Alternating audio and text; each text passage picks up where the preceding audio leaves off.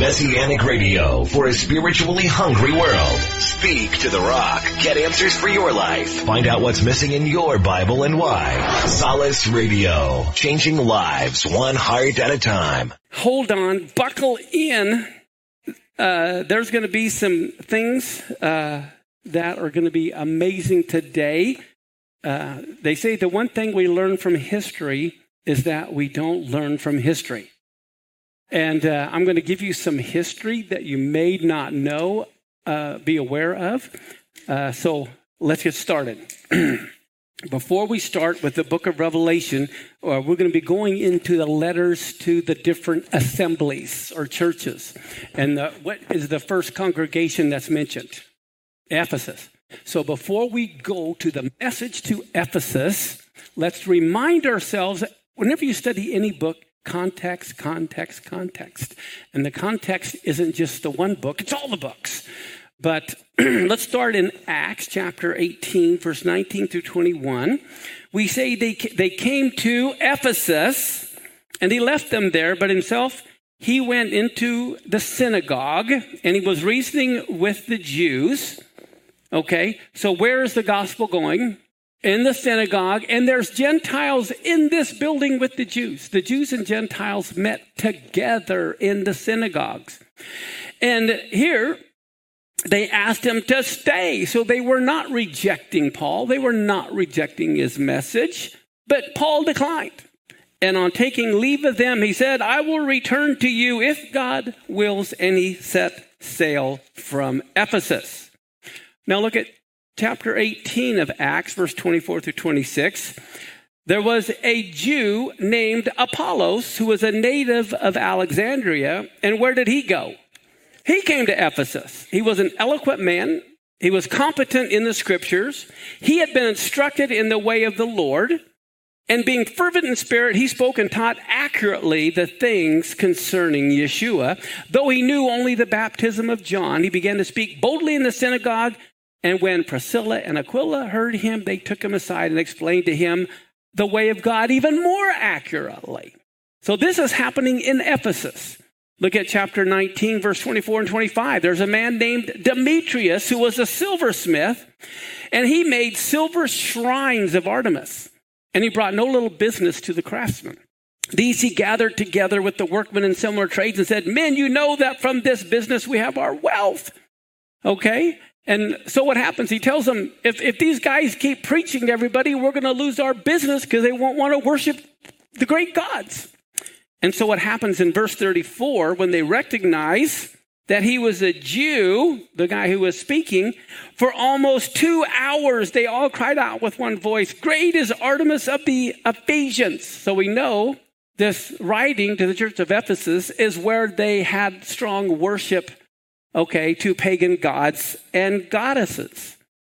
In 1 Corinthians 16, 8 and 9, he says, I will stay in Ephesus until when? Pentecost or Shavuot. So they were keeping all the feasts. He says, a wide door for effective work has happened, has opened to me, and there are many adversaries. How many of you know whenever you're trying to do God's work, you're going to have adversaries? Who knows the Hebrew word for adversary? Satan, Satan. That's the Hebrew word for adversary. Okay, now let's take a look at 1 Timothy chapter 1, verse 3 through 11.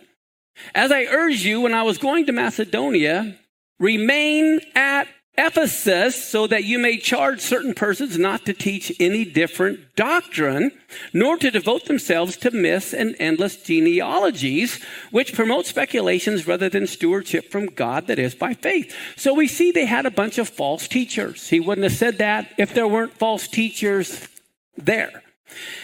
And then he says, the aim of our charge is love that issues from a pure heart and a good conscience and a sincere faith. That's the most important thing. I mean, a lot of people, they'll come preaching doctrines and they just are mean. I mean, they, they, uh, it's the Torah terrorist or uh, who knows, or just false doctrine. But the main point is love. Now, he says there are certain people, by swerving from this, they've wandered away into vain discussion. They desire to be teachers of the Torah, but they don't have any understanding either of what they are saying or the things about which they make confident assertions. This happens today. There are a lot of people that either throw out the Torah or they come and they make all these strong assertions and they don't know what they're talking about. And so he says, look, we know the law is what? All right. That's if you use it lawfully.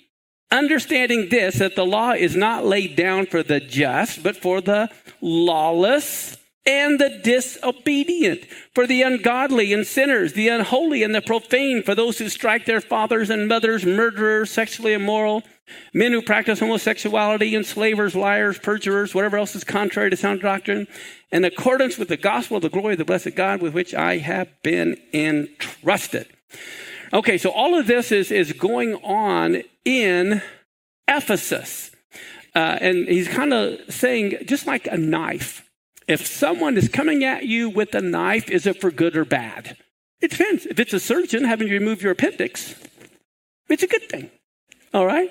So the point is, it's how you use the knife. Okay? You can't blame the knife, you have to blame the person who's wielding it. Okay, now, so here we go.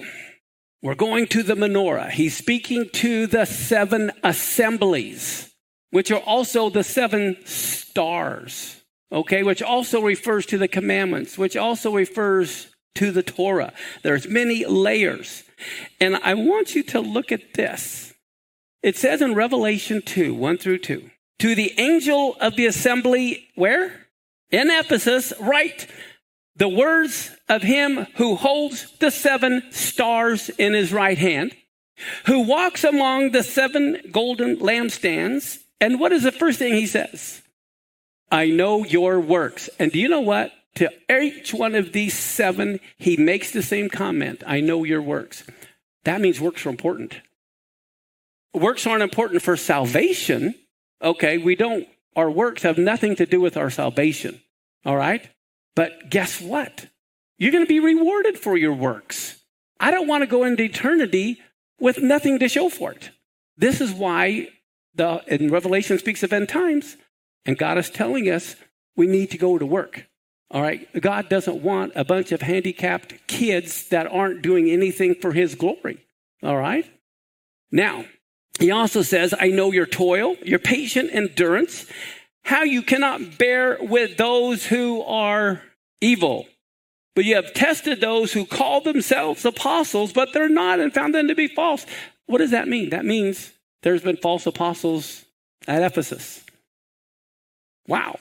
So, if you remember in my book, I wrote Decoding the Antichrist. The Antichrist is not going to be a Muslim. The Antichrist is not going to be a Jew. The Antichrist is going to be a Christian.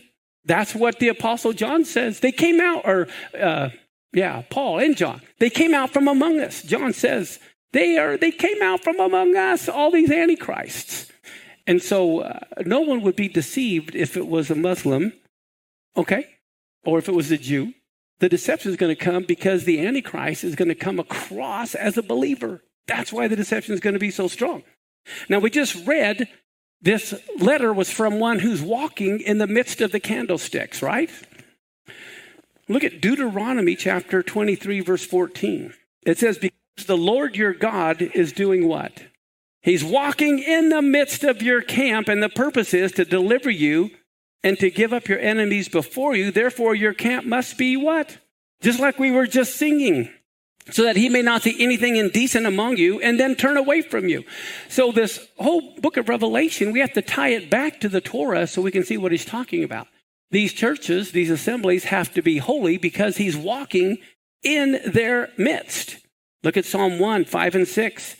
Therefore, the wicked will not stand in the judgment, nor sinners in the congregation of the righteous, for the Lord knows the way of the righteous, but the way of the wicked will perish. And so, what is he telling the people at Ephesus?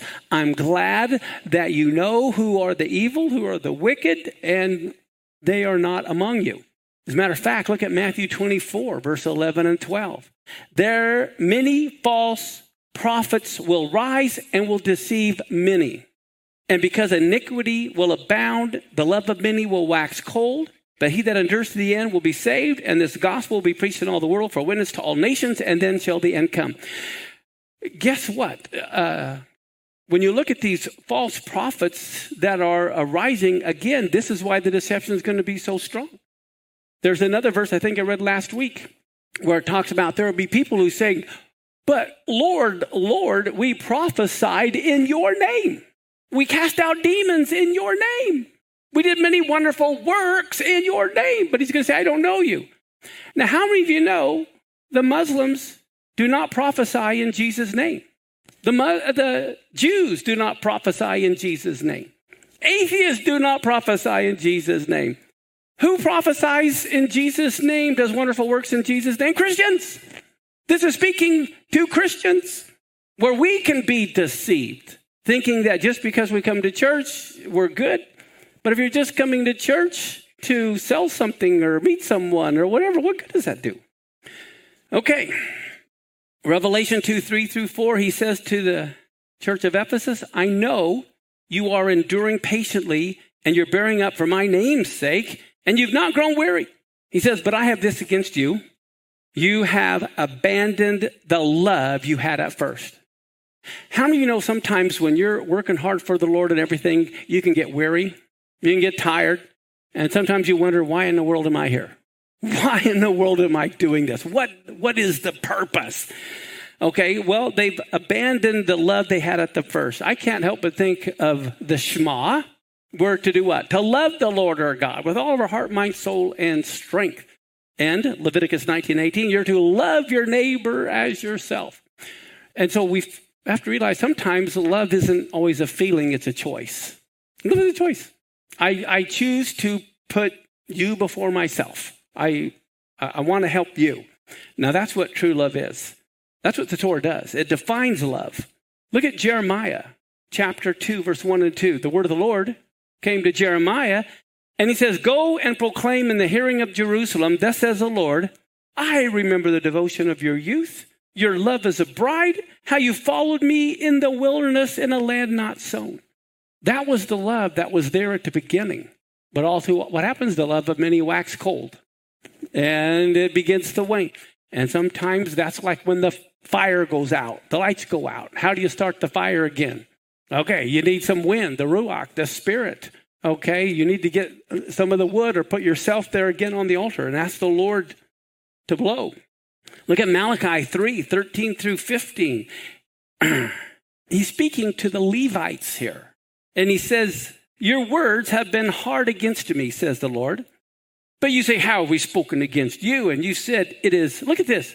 God tells the Levites, He heard what they said. And they said, Oh, it is vain to serve God. What is the profit of our keeping His charge? In other words, why were they in it to begin with? The motivation was profit, it wasn't to magnify His name.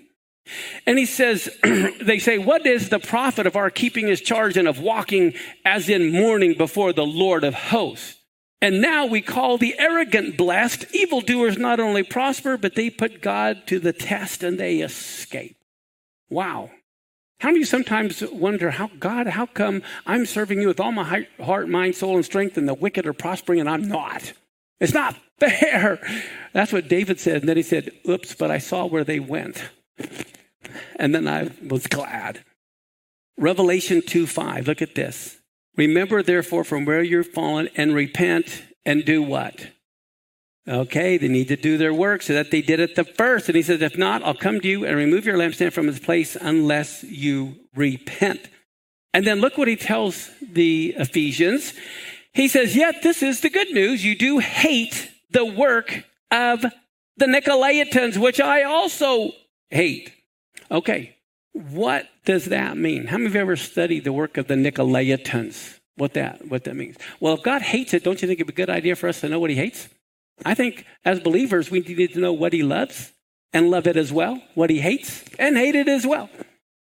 Well, there are different theories on what the Nicolaitans are by the scholars. Okay, everyone has some different theory, but many agree on different ones and I'm going to give you what I think it is uh, based on the context. Okay? He's telling the Ephesians church to hate the doctrine of the Nicolaitans.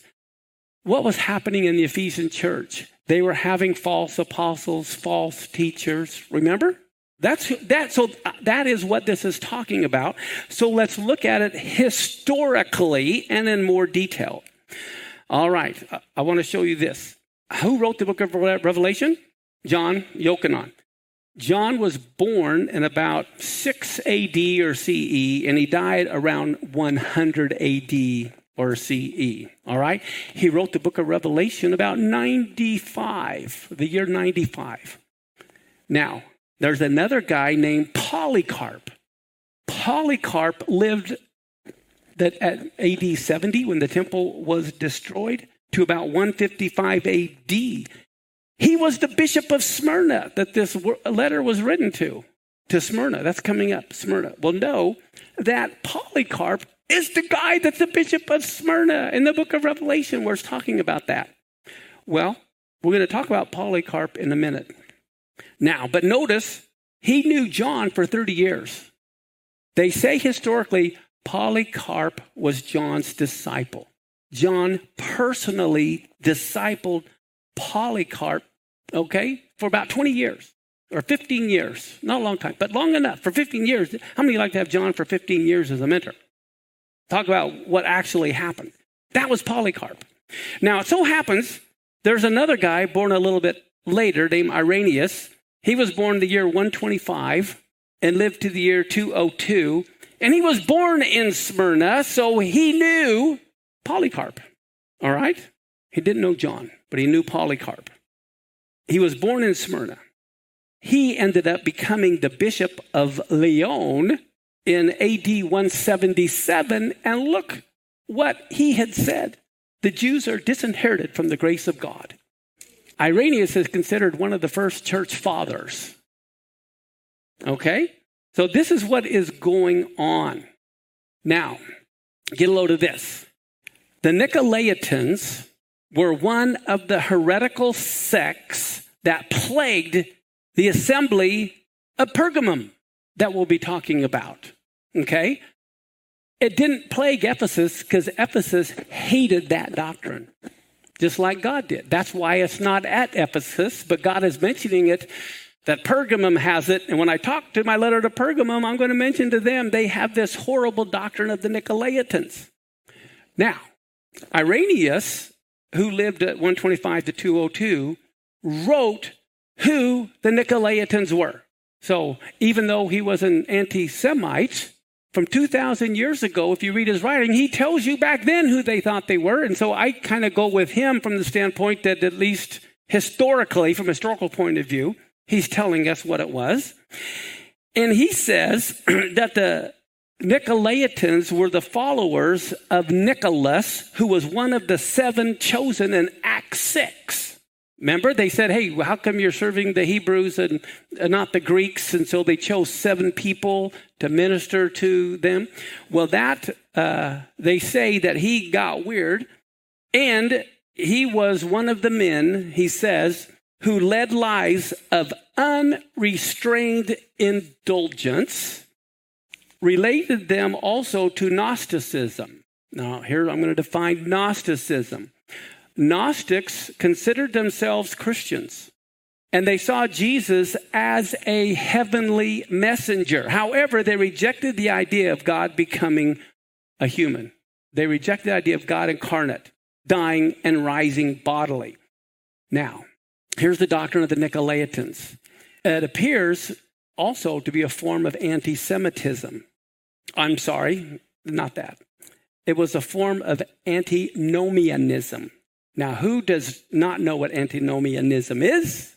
Nomos is law. They were Torahless. The Nicolaitans was the church that said the law's done away with. They were the ones who wanted nothing to do with it. Uh, as a matter of fact, when it talks about that wicked one will be revealed in Thessalonians, the wicked one in Greek is anomos, without law. But they also make the fatal mistake that man can freely partake in sin because the law of God is no longer binding. This is the doctrine of the Nicolaitans. It opposes, listen to this, This is what he wrote 2,000 years ago. He said, it supposes that a merely intellectual belief held a saving power. Just believing it. You don't need to do anything God says, you just need to know the facts. Antinomianism comes from the Greek word meaning lawless or Torahless. In the second century, the Nicolaitans seem to have continued and extended their views, holding to the freedom of the flesh and sinning, teaching that the deeds of the flesh had no effect upon the health of the soul and consequently no relation to salvation.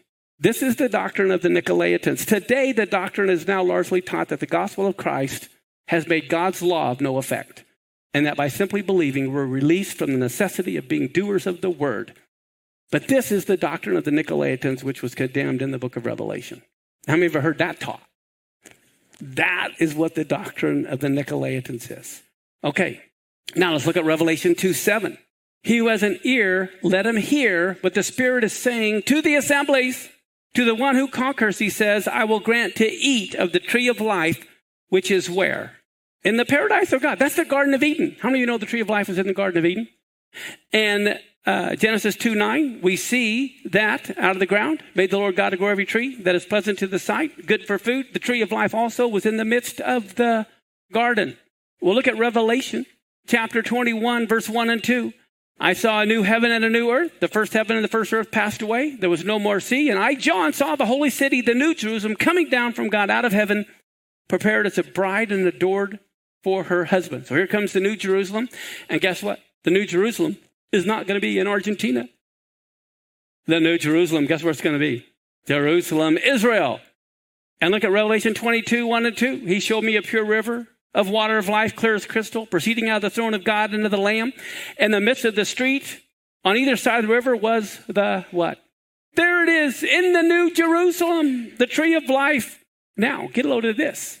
Guess what? That means the Garden of Eden was also in Jerusalem at the beginning. It wasn't over in Iraq like many people believe. The Garden of Eden was in Jerusalem. All right? Now, again, let me ask you guys something. See if you remember something. Was the Garden of Eden part of creation when God spoke it? No, because it says the Lord God planted the garden. So he personally came down and he planted the garden. And then it says he picked up the man and put him in the garden that he had planted. And when you realize that was Jerusalem, when he rose from the dead, and Miriam comes and she thought he was the gardener. He was. He's the one who planted it. Okay. Revelation 2 8, here we go. The next assembly is Smyrna. These things saith the first and the last, which was dead and is alive. Smyrna is about the distance from Tacoma to Seattle. Okay? Smyrna is about 40 miles north of Ephesus. And what does he say? The first thing he says in Revelation 2 9 to Smyrna, he says, I know your works, okay? And tribulation and poverty, but you are what? You're rich. And he says, And I know the blasphemy of them which say they are Jews and are not, but are the assembly of Satan. Many Christians misunderstand this verse, spiritualize this verse, and say, say, these are the real Jews that aren't the real Jews and they belong to Satan. That's not what this is saying. What this is saying is exactly what is happening today. There are many people who claim to be Jews, and they're not. They play dress up, they have costume parties. But you have to be careful. You, you have to find your identity in the Messiah. Your identity is not in being Jewish. Your identity is not in being one of the lost tribes. You have to find your identity in the Messiah. But there are people who claim, just, you know, the Samaritans claim to be the true Jews until Hanukkah came and they realized they were going to die and they say, oh, no, we're not. We're just kidding. I tell you what, right now, there are a lot of people who claim to be Jews today and they're from one of the lost tribes. But when persecution comes, they'll be the first ones to say, oh, no, I'm not. Uh, you, know, uh, you know, even today in the news, I don't know if you heard just recently, there's a big dispute on how you define Judaism. Did you know that? Is this is, uh, look at the news. Trump recognized the Jewish settlements as being legal And uh, I don't know how many are familiar with, I think it's Title VI or Title IX.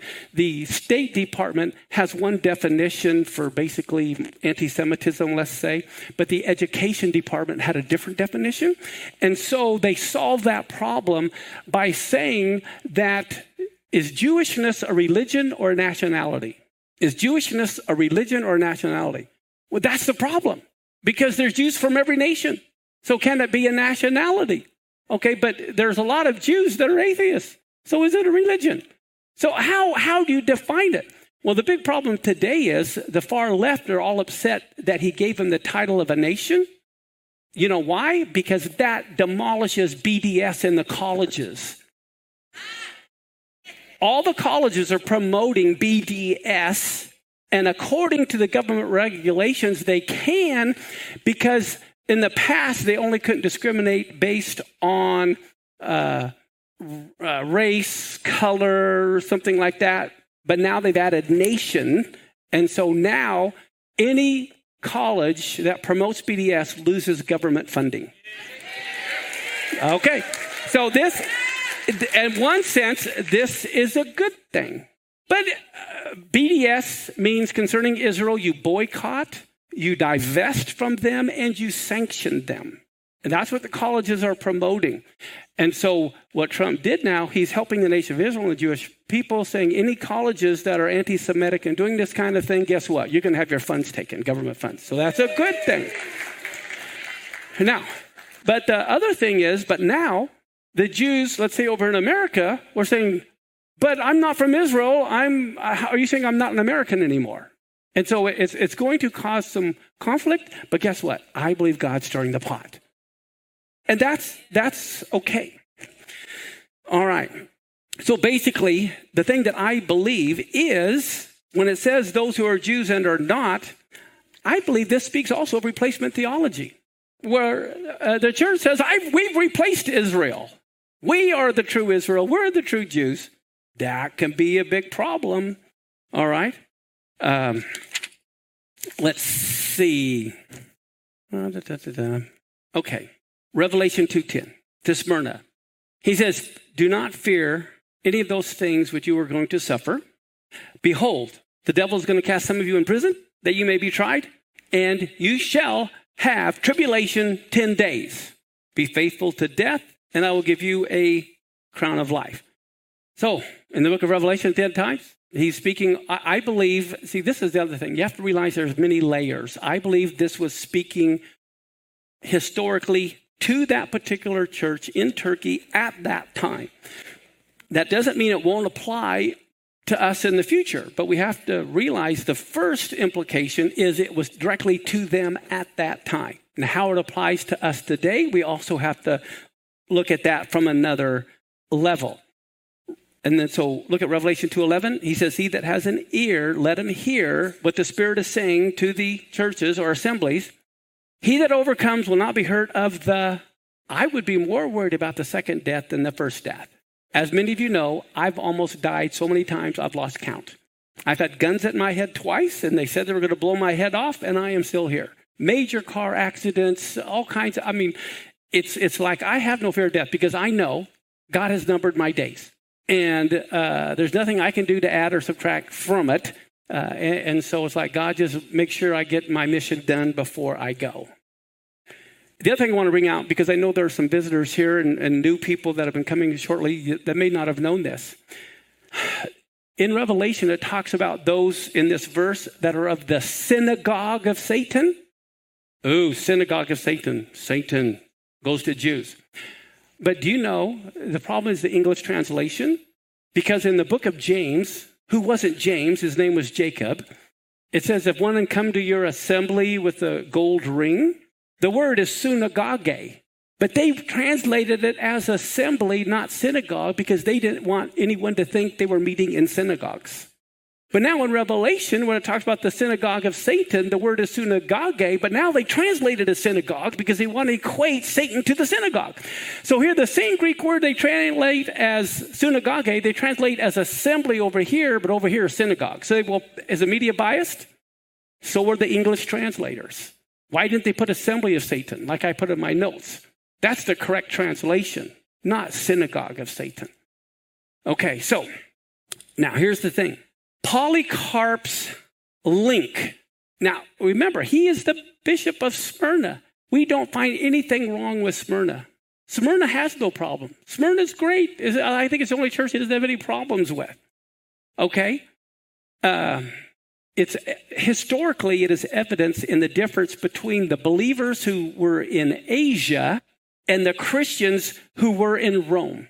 This is where the separation came. Believers in Asia versus Christians in Rome. It had to do with the observance of Passover. Now, how many of you know Constantine, you know, around 340 BC, said, We're no longer going to keep Passover, we're going to do Easter. But guess what? They had already talked about it for over 150 years. He wasn't the first one to discuss it, Polycarp was. And he had discussed it with the Apostle John, who he knew. Let me tell you what was said, okay? While the churches in Rome had begun celebrating Easter as a replacement for Passover, Polycarp and the churches in Asia continued to observe the Passover on the 14th day of Nisan, the first month, as the Bible requires. This difference was quite visible since Easter always fell on a Sunday and Passover could fall on any day of the week, depending on when the 14th day of Nisan fell. Apparently, this difference between the churches in Rome and those in Asia continued throughout the lifetime of Polycarp. Later, a man by the name of Victor, who became one of the church, Roman Catholic Church's first pope of Rome, he's the one who moved to establish uniformity among the churches by demanding that the seven churches in Revelation forsake their practice of observing Passover and begin observing Easter. Now, there's another man named Polycrates. Who's heard of Polycrates? This is why I'm bringing it up. Some of you know Polycrates lived around 130 to 196, and he was the bishop of Ephesus at this time. The one that John is writing to in Ephesus. But guess what? Polycarp is a student of Polycarp. And he wrote that the leaders of the congregation in Asia, led by Polycrates, decided that they would remain faithful to the practice they had received from the apostles of the first century, explaining their decision. Polycrates wrote the following to Pope Victor I.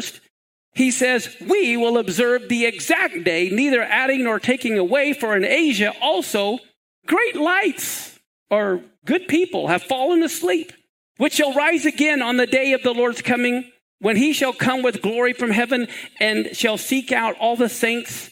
And Polycarp in Smyrna, who was a bishop and a martyr, this is Polycrates' writing that Polycarp followed Passover.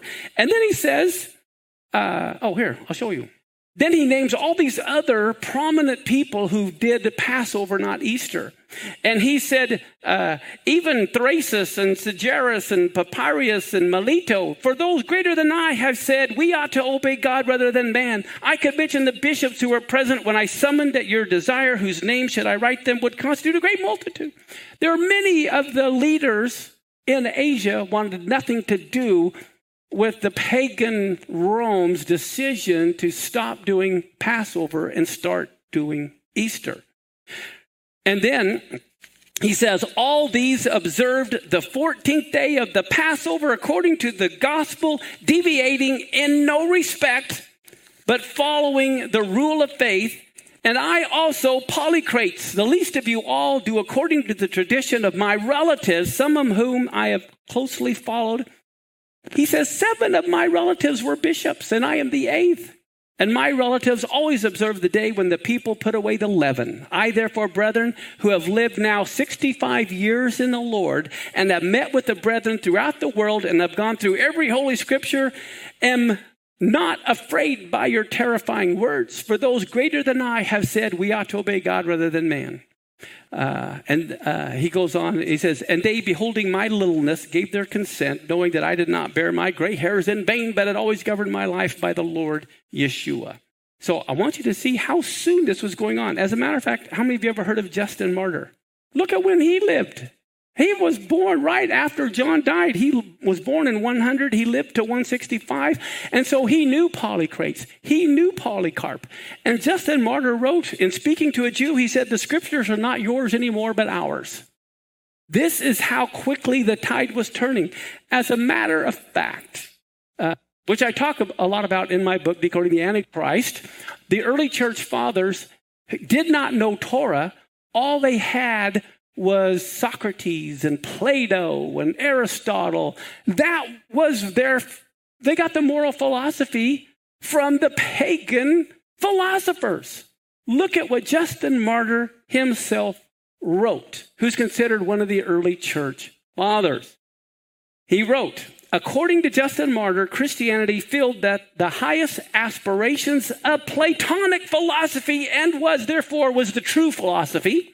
In his first book or first apology, Justin argued that there were traces of Christian truth that could be found in pagan writings. He held to a doctrine which asserted that God had prepared a way to his final revelation in Jesus through hints of truth that are found within classical Greek philosophy.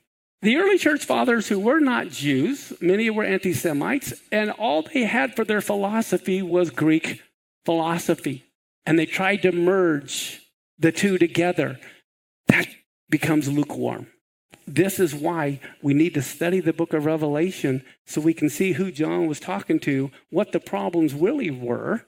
Amen? Thanks for stopping by the Solace Radio community and our new YouTube channel. Subscribe to our channel. Share the teaching with friends. Hit the like button. Do all the regular stuff. It helps us rise in the YouTube universe, enabling us to reach those who need comfort and solace. Comment too. We read all comments from the community and try and answer them in at least 24 hours. Once again, thank you for listening to the Word. We pray you are blessed by the teaching you just heard. If so, check out the links in the description for more info. Talk radio for inquisitive people. Solace Radio, Monte Vista, Colorado.